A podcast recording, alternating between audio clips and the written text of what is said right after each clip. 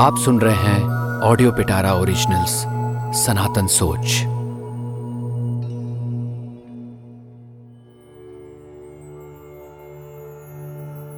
दोस्तों, आपको पता है, हवन करने से एनवायरनमेंट पर पॉजिटिव इम्पैक्ट पड़ता है। और तो और, हवन करने से आपके दिमाग से नेगेटिविटी भी निकलती है। आखिर हवन के पीछे साइंस क्या है? नमस्ते दोस्तों, मैं हूँ अमित डियोंडी और सनातन सोच के इस पॉडकास्ट में आज हम बात करेंगे सनातन धर्म की उस शुरुआती प्रैक्टिस के बारे में, जो न सिर्फ़ एनवायरनमेंट के लिए, बल्कि ह्यूमन वेलबींग के लिए भी एक अमेजिंग प्रैक्टिस है।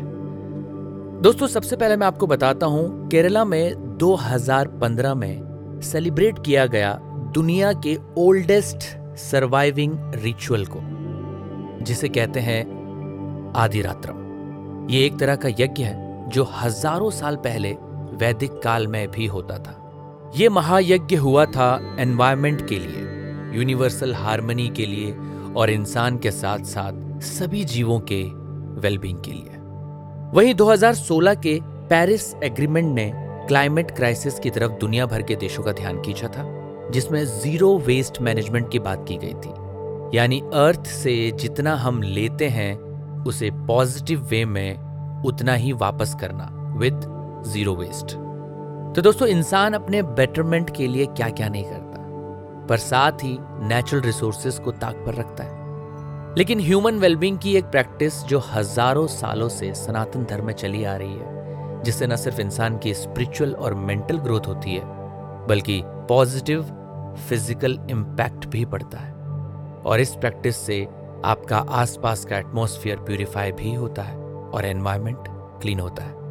यस दोस्तों, मैं बात कर रहा हूँ हवन की। जिसे बड़े लेवल पर किया जाए तो यज्ञ भी कहते हैं। यज्ञ मतलब होता है त्याग, बलिदान सेक्रीफाइस करना, जिसमें आप अपना ईगो सेल्फिशनेस और मटीरियलिस्टिक अटैचमेंट्स की आहुति देते हैं और कंपैशन और ह्यूमन वेलफेयर के लिए डेडिकेशन डेवलप करते हैं। जब यही यज्ञ डे टू डे लाइफ में हम छोटे स्केल पर करते हैं तो उसे कहते हैं हवन। हवन में यूज़ होने वाली सामग्री जैसे घी, जड़ी बूटियाँ, लकड़ियाँ, ये ऐसा कॉम्बिनेशन तैयार करती हैं जो आग में जलकर न सिर्फ़ आसपास के एटमॉस्फेयर को क्लीन करता है, बल्कि हमें भी फ़ायदा पहुंचाता है।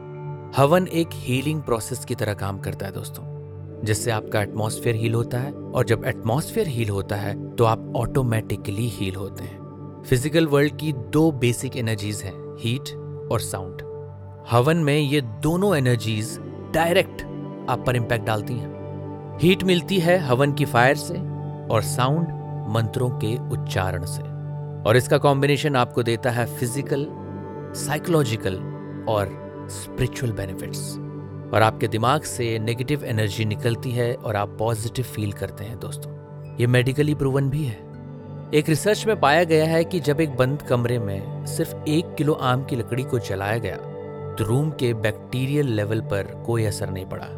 पर जब वैसी ही आम की लकड़ियों को हवन सामग्री के साथ जलाया गया तो रूम का बैक्टीरियल काउंट 94 परसेंट तक घट गया था। और तो और 24 घंटे तक रूम के एयर सैंपल में ये बैक्टीरिया काउंट कम ही रहा। आप चाहें तो हर दिन या हफ़्ते में एक बार घर में हवन कर सकते हैं। और फ़र्क महसूस कर सकते हैं दोस्तों। सिर्फ़ इतना ही नहीं, हवन से एयरबॉर्न इन्फेक्शंस और वायरल इन्फेक्शंस भी कम होते हैं। हवन से उठने वाला धुआँ ही फ़ायदेमंद नहीं है, बल्कि इसकी राख को अगर आप खेतों में डालते हैं तो वो मिट्टी को उपजाऊ बनाती है। दोस्तों, हवन भले ही आपको एक रिलीजियस प्रैक्टिस लगे, लेकिन ये एक ओवरऑल ह्यूमन डेवलपमेंट प्रैक्टिस है, जिसे सनातनी हज़ारों सालों से करते आ रहे हैं। हवन को कोई भी कर सकता है किसी भी धर्म का इंसान कर सकता है। हवन आप अपने घर पर, ऑफ़िस में, खुले आँगन में या खेतों में भी कर सकते हैं।